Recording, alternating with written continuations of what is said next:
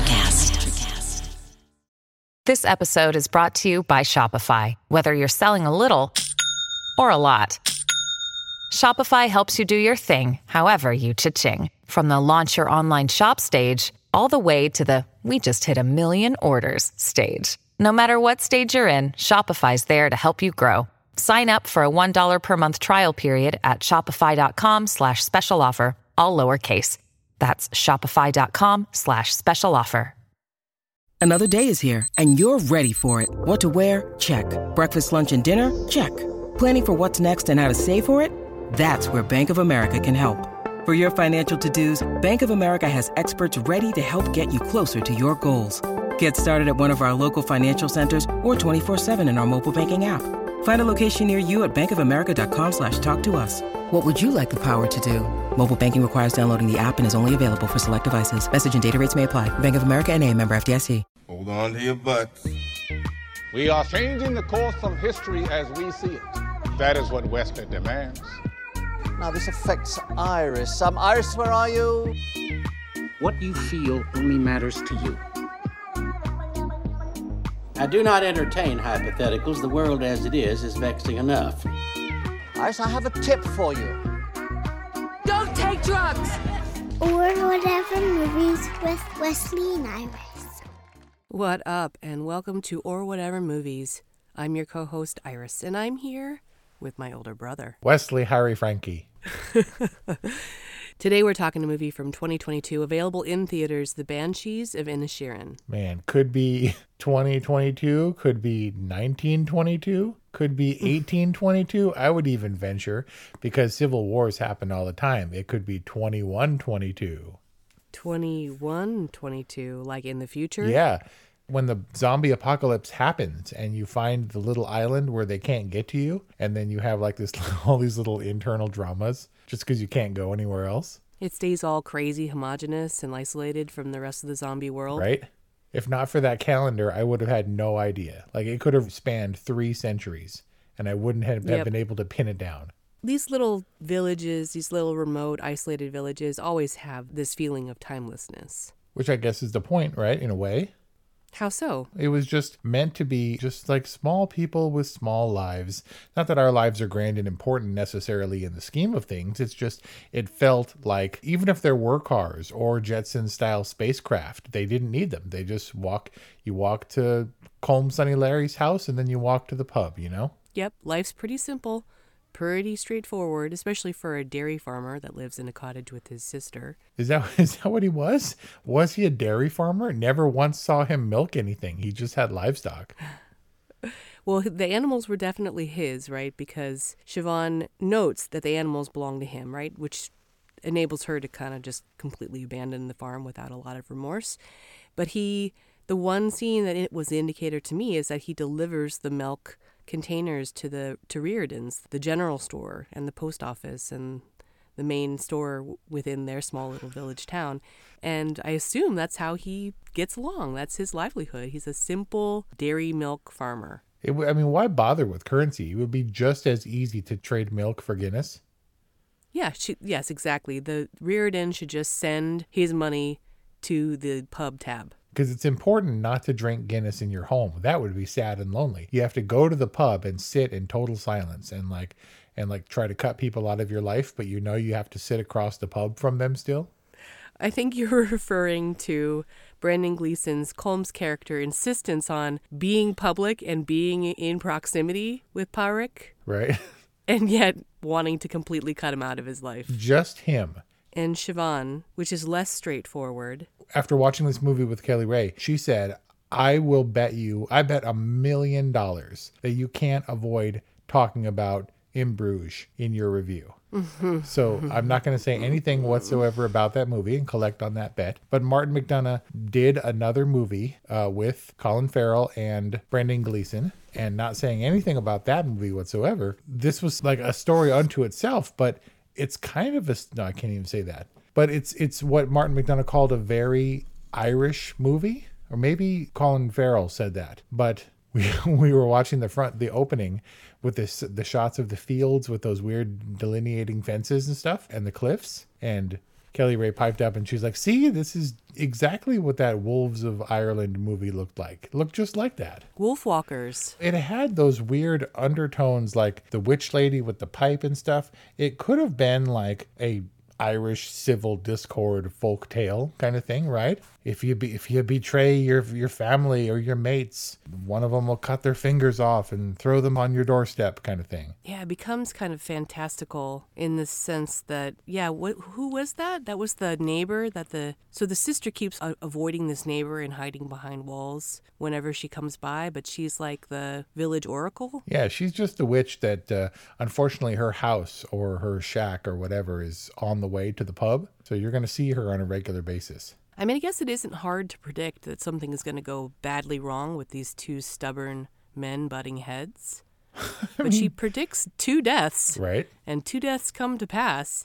Jenny was definitely a real death. Well, for Pádraic, for sure. But no, weren't there two actual deaths? Or maybe I just counted Brendan Gleeson's death, even though he doesn't actually die. No, it was the death of Páric's innocence.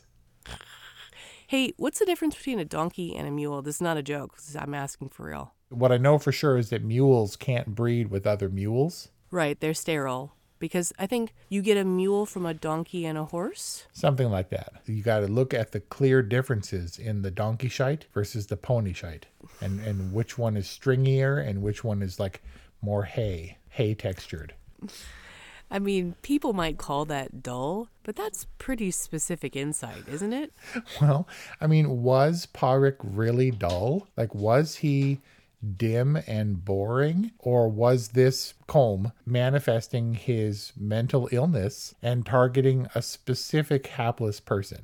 With a toolbox metaphor, I think it's fair to call Pádraic dull. He's not the sharpest tool in the box. He's probably, if judged on some kind of standard rubric, he's probably below average, but to his own point, like, he's not a bad dude. No. You can't exactly fault him for that. No, I don't think so at all. And apparently he's no different than the hundreds of other boring men on Inisherin. Right? And that's why I wondered why Siobhan turned Dominic down.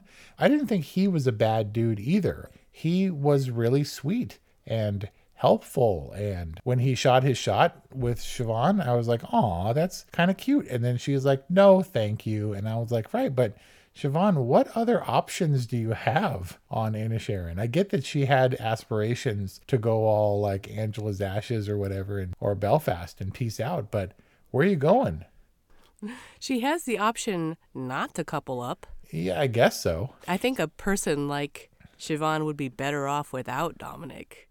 I mean, they spent one dinner together and were basically at each other's throats. Yeah. So if Pádraic was a dude looking for a partner, there wasn't really anyone else except his sister. Like, I guess he could have shacked up with the witch or whatever, but otherwise, Colm was kind of the love of his life, like his bud, and they go do the thing, and then Colm doesn't want to do the thing anymore that they always do, and it's like, I feel really bad for the dude.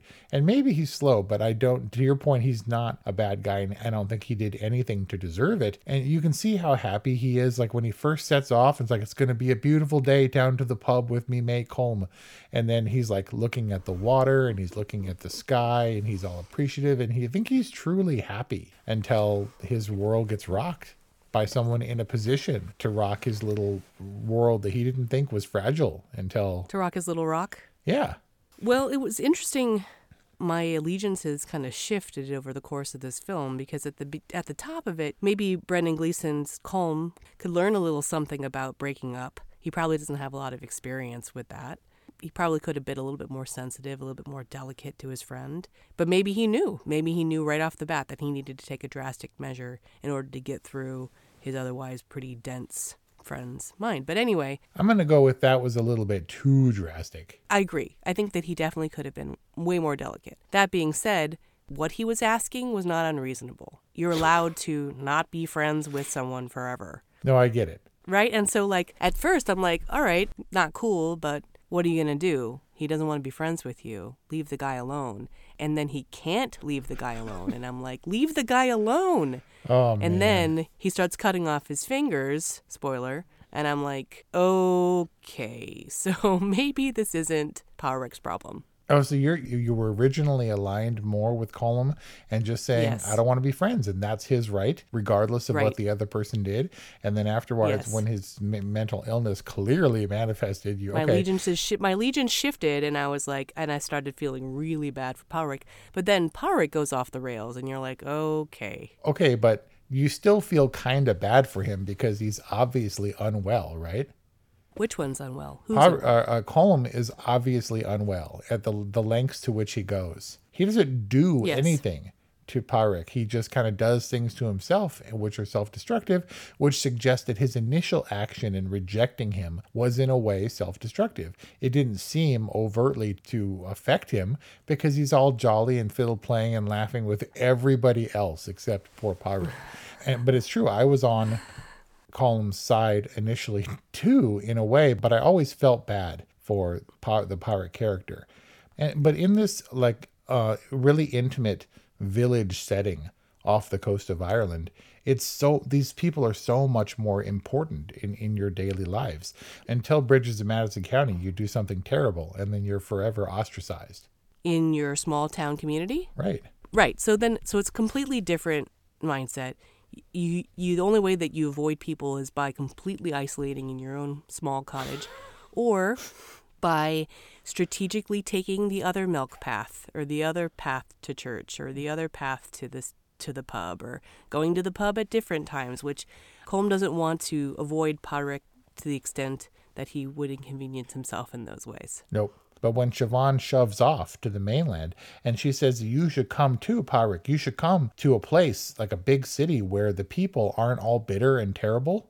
And I was like, whoa, wait, the island people are bitter and terrible? But when it's that tightly knit and there's a couple of bad apples in the bunch, like it's going to be, I guess I can understand it. It was just shocking to me that would be how it is. I guess it's the same thing because you and I never came from the small town in Ohio like so many of our contemporaries did, where you got to break out and go to the big city or whatever and like magically find massive amount. Like it's the drive and determination that gets you out of like bumpkin town and into the big city, and then all of a sudden you're editing like Jem and the Holograms and Star Wars and stuff, and you're like, what the hell? Maybe because we never had to make such strident strides. It was never required, for me at least. To break out? I moved farther away from LA than I was.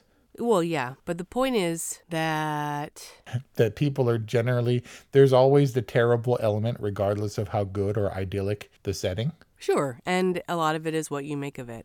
I thought it was interesting that Siobhan being probably 50% of Pádraic's life was not enough to compel him to move to a place where there was another bed next to hers in a bedroom in the big city. Like, he was so rooted in his existence, in the familiarity of his existence, that there was never a question on either of their parts, Siobhan's or Páric's, that he would ever leave Inisherin. Oh, his pet sitter died. But I also don't think he would have been tempted, regardless. I don't know, man. There's a kind of freedom and yet a kind of limitation, right? Some of them couldn't transcend their limitations, Dominic and Pádraic, but Siobhan certainly got out. But even Dominic bucked convention. You know, you want to ride to church. Ah, feck them gobshites, you know? And I was like, man, Dominic is his own man, but not really. I mean, I definitely think that it's so funny that you like Dominic because he was so vulgar and base. Yeah, he was just a kid. He seemed like he could have been like a Dublin punk kind of kid, all rebellious or whatever. He was like the color. He probably interested Colm much more than Pádraic did. Maybe. I mean, I don't know. It seemed like Pádraic found him to be vulgar and dull. I think Dominic was more of a Martin McDonagh character, like a hood rat, and has got a conscience and a heart and everything, but still, he like gets beaten up an awful lot and says the wrong things and is generally stupid. And what a great performance by Barry Keoghan, who we've discussed in American Animals, where he played an American teenager. We also talked about him in The Green Knight. Yep. And I can see a through line in the types of characters that he plays. This wasn't a huge departure for him necessarily, but he really stood his ground basically between two titans in this movie. Oh, yeah, I agree. And his was the most subversive character. It seems like everything Pádraic had was on the surface and on his sleeve. And while Colm didn't have anything overtly simmering under the surface, we kind of had to infer what his deal was and what his problem was. He wasn't a terribly complex character on the surface, whereas I think Dominic had a lot more going on. He was kind of raging and insistent and all up on Siobhan and stuff, but he had the terrible stuff going on at home and wanted to be an assertive character, but was always under his dad's thumb. The policeman, definitely the worst guy in the movie. And you see him stripped down quite literally and, you know, kind of diminished from the start. Like, you see this policeman and then all of a sudden he's naked and his kid is stealing his booze and he's totally oblivious. But he was the worst dude in this movie, I think, by far. Oh, he was detestable. And yet you also feel the underlying despair of that character, of all the characters. And Brendan Gleeson's Colm is the only one to identify it.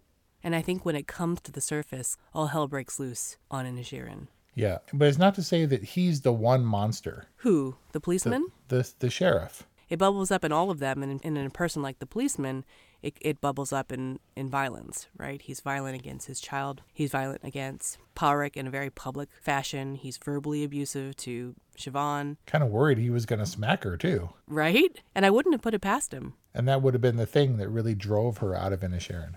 I think it was one of those final straws as it was. You know, no one likes me here. If that's the message that she's getting, then sure, why not go? It seemed like she had already put those emotions into play. Yep. She had already set up with the boatman and sent her letter, presumably of acceptance to the library job offer. That's what you do. If you want to make it through, you got to leave Ireland. We've seen it in countless movies. And so maybe that's a movie convention about Ireland, or at least the stories we hear. It doesn't seem like anybody is telling these stories from Ireland, Banshees of Inisherin being a notable exception, even though Martin McDonagh is Irish but was born and raised in London. Oh. He just embraces his roots. Hey, it's Kaylee Cuoco for Priceline. Ready to go to your happy place for a happy price? Well, why didn't you say so? Just download the Priceline app right now and save up to 60% on hotels. So whether it's Cousin Kevin's Kazoo Concert in Kansas City, go Kevin, or Becky's Bachelorette Bash in Bermuda, you never have to miss a trip ever again. So download the Priceline app today. Your savings are waiting. Go to your happy place for a happy price. Go to your happy price, Priceline. When you need mealtime inspiration, it's worth shopping Kroger, where you'll find over 30,000 mouthwatering choices that excite your inner foodie. And no matter what tasty choice you make, you'll enjoy our everyday low prices, plus extra ways to save, like digital coupons worth over $600 each week. You can also save up to $1 off per gallon at the pump with fuel points. More savings and more inspiring flavors make shopping Kroger worth it every time. Kroger, fresh for everyone. Fuel restrictions apply.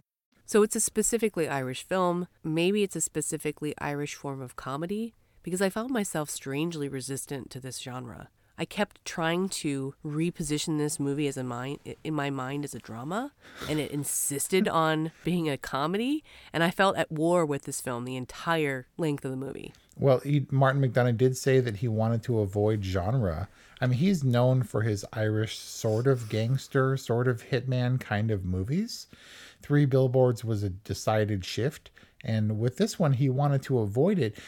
I could see Martin McDonagh throughout in the sort of black humor, and so I didn't struggle with it, but I think it helped that everything that appeared completely flat and dramatic on the surface. Like, it didn't try to be a quirky comedy, it just was inherently funny, and I think that helped Kelly Ray out a lot. Because if it were terrible and bleak and dull and sad, which both of these main characters seem to be most of the time, it might have been a lesser movie. And so I didn't mind that I found joy in certain things and humor in certain situations. Like what? Well, just the idea that he could just tell him, and you could see the hurt on Páric's face. And his insistence, where he's just like, okay, so we're saying leave him alone. He's obviously unhappy. He's potentially unwell.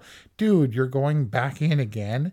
And it was just hilarious. Like, he's like, no, we're going to be friends now, you know? And I mean, he's threatening his fingers, and that's kind of like, you might want to listen to the dude or whatever, but I didn't actually think he was going to do it. Really? Because I didn't see the trailer, and apparently that's spoiled in the trailer, or at least he says, you come around me again, I'm gonna cut me fingers off. And you're like, that's funny, right? And then he throws something at the door, and I was so convinced that that was just an empty threat, a hollow threat. Kelly Ray all of a sudden goes, whoa, like, oh my God. And I was like, what? Because what did he throw? He opens the door and there's this splat mark on the door. It's like, did he throw a tiny pie at the door? Did he chuck like a cherry tomato? And then it wasn't until he picked up the finger that I was like, oh, right, a Martin McDonagh film. And so are you saying that Kelly put two and two together before you did? Way before. You were so insistent that you should have. I should have known that it was going to go there, but it didn't. And so then when he says, next time I'm going to cut four off instead, I'm thinking, well, you can't fiddle with no fingers. Without the one, he demonstrated how well he could fiddle, but then for a movie where not much happens except the fingers, the stakes went through the roof. And the tension was unbearable. When he walks into his house and sits down, I was like, oh my God, he's going to do it. He's going to cut off all four fingers. This guy is insane. And I was like, don't go back in there. And I'm trying to like gauge Colm's reaction. He's talking. Oh, he's saying something reasonable. Maybe he won't cut off all four fingers and then walk around with a bleeding stump. And part of the problem with these characters and these like little island folk or whatever is that they're enabling the both of them. Well, I guess they're discouraging Pádraic from further antagonizing, in Colm's mind, his former friend, right? But when Colm goes all nuts and cuts off his fingers, he's bleeding all over the table and thrusting his little fiddle at them, and they're like all playing merrily. Everybody's crazy. So you found that funny, or did you find that, like me, to be just gruesome? It was gruesome for sure, but I did find it funny that going through the course of their little lives, they would go to such extremes. It, like the grossness didn't outweigh the humor and the I guess the irony for me. Like I was kind of strangely delighted, and I think I was strangely delighted until Jenny died, and I was like, what? Then I thought maybe for a second he was going to kill the dog. Pádraic was going to kill the dog, and that wasn't going to be okay. But I didn't know if Jenny died. It seemed awkward that she would choke on a finger because donkeys are hardy and they chew stuff. But it seemed like the donkey died from choking on the unchewed finger, as evidenced by the fact that Pádraic pulled pretty much a fully formed finger out of his throat after his death. But I thought potentially this was like an Irish gangster-like message, like where you kill the donkey and then stuff all the fingers into its throat. And then that would have been too dark. Well, I think what happened with Jenny, if you follow the trail of fingers, the trail of fingers suggested that Jenny had eaten all four fingers and then threw up three of them until her final resting place, where she ultimately choked on the last finger. I guess that's when the movie got a little bit off the rails for me. I was like, is this supposed to be like a funny fantasy kind of thing? Because it didn't seem like a realistic donkey death, and didn't seem realistic that everybody would be like, hey, Colm, how are you? Sit down and you don't drip blood in your beer now, but otherwise everything is normal and fine today. I think that they all just watched in the same kind of stunned, horrified silence that I did, where what are they going to do? I mean, what is their recourse with Colm? I don't know. Tear up their little like overcoats and stuff and fashion him a bandage of some sort? Or expel him or ban him from basically the only social place in the entire island? Under even the pretense of, I don't want blood on me floors. Like, just sit, maybe sit outside. He was thrusting the fiddle.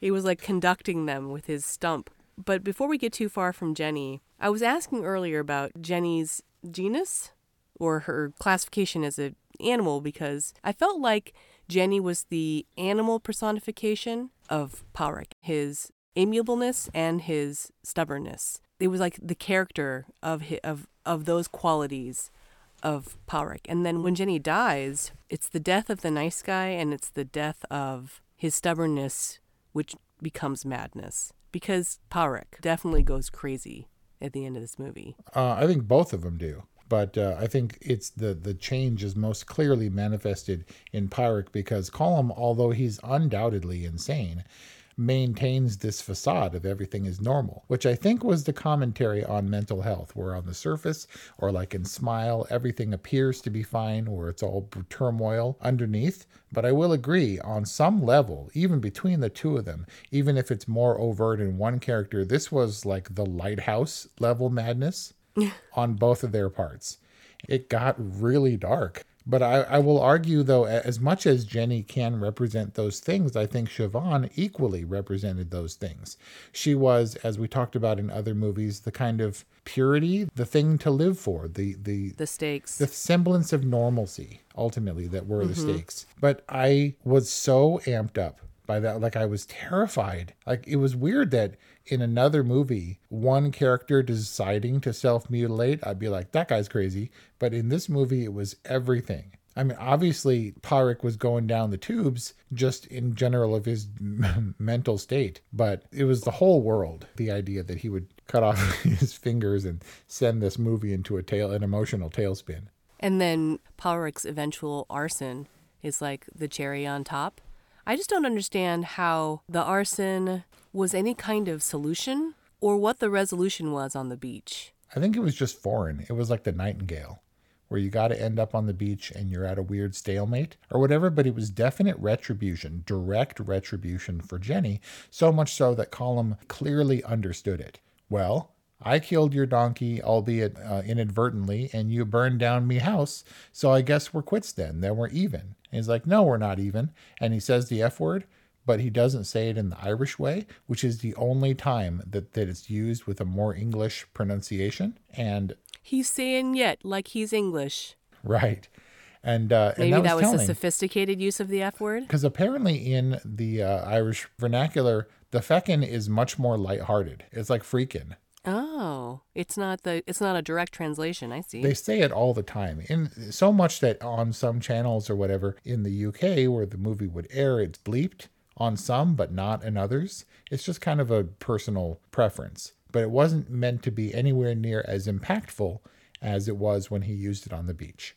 And that's when you know that he's not playing anymore. All the while, Colm is appearing aloof and indifferent. Like, where is he gonna stay now? And is it implied, like, Pádraic should have claimed the dog in recompense for Jenny? I think that would have been cruel and out of character. There's this lovely, delicate balance with all of these characters, how they demonstrate their cruelty and their kindness and their humanity.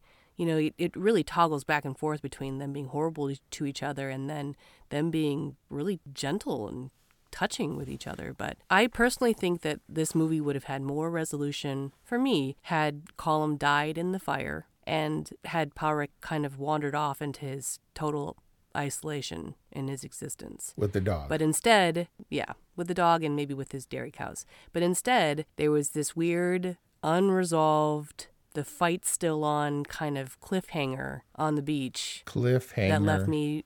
That left me just wondering what this was all about. I don't know. It was a human story. It didn't have labels on it. Colm is clearly mentally ill. He suffers from depression. The priest to whom he confesses has the only inkling. How's the despair? He asks him. Well, it's getting way worse. Doesn't make the overt connection between the fingers and the self-mutilation. Only relates to it as a sin and not as a condition of his mental health, but it could have been a different movie. In a way, it was more real that it was unresolved and that we didn't know what was going to happen because they didn't know what was going to happen because Martin McDonagh didn't know what was going to happen. He said he wrote this thing and he went through several drafts. Colin Farrell said he wrote it like 7 years ago that he read a draft that became completely different.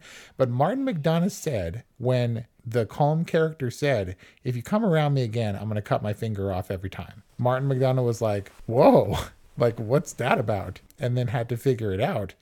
But I think it was more random than calculated. And it could have been tied up into a neat bow. But I don't think it was necessary. I think this was written in a Stephen King kind of way where the characters are leading the writer and you're just sort of slowly uncovering or uncluttering the path that leads to the end of the work. And maybe we're supposed to feel our way through this too, and that it's not supposed to be intellectual, it's supposed to be emotional. And I get that. And I would say that from a filmmaking perspective, The Banshees of Inisherin excels. And so for that reason, I'd give it a good, but it's one of those rare good movies that actually, from a viewing perspective, is kind of boring. I almost got bored for a while until the finger stuff started really happening. But I went into this movie knowing only three things: Martin McDonagh, Colin Farrell, and Brendan Gleeson. And that was enough for me so that I was very excited to see it. And there was potential for it to get really bloody and really terrible, which in a very quiet way it did. Like, you're not sure why this movie's good, but I still found it, for the most part, a joyful viewing experience, even if I had no idea where it was going to go. And you give it a... So what I will give The Banshees of Inisherin is a clear, all right rating. I think it was a good movie. And while I can see some of its faults, and while I was thrown a little bit by the unresolved matter of the policeman character and the witch character and the strangely, clearly resolved matter of Jenny, that was kind of crappy. One thing I can say is this movie is absolutely unforgettable. You'll never be like, what was that movie about again, right? All you have to say is the two guys in Ireland and be like, oh, right. And he with the no friends and the finger and all that stuff. And you're like, yeah. And then the donkey and then the fire. It'll never leave my mind. And that speaks to its efficacy. And there you have it.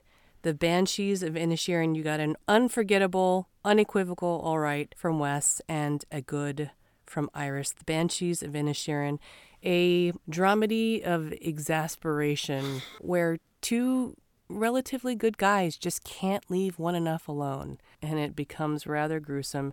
The Banshees of Inisherin, available in theaters. If you enjoyed this episode, please subscribe to our podcast. Please get in touch with us, 818-835-0473 or whatevermovies@gmail.com.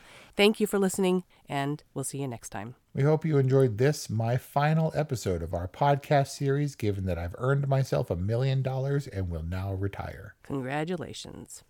Electric acid. Welcome to the Candle Power Hour. Come with us backstage, behind the scenes of show business, spanning over 4 decades, and bringing you the experiences that can only be told by the people who were there. Our guests are from the A-list, the F-list, and everyone in between.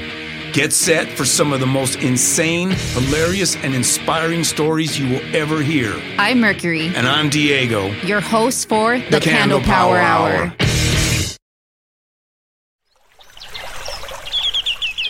Are you passionate about saving the planet for future generations? Do you want to learn how to do it?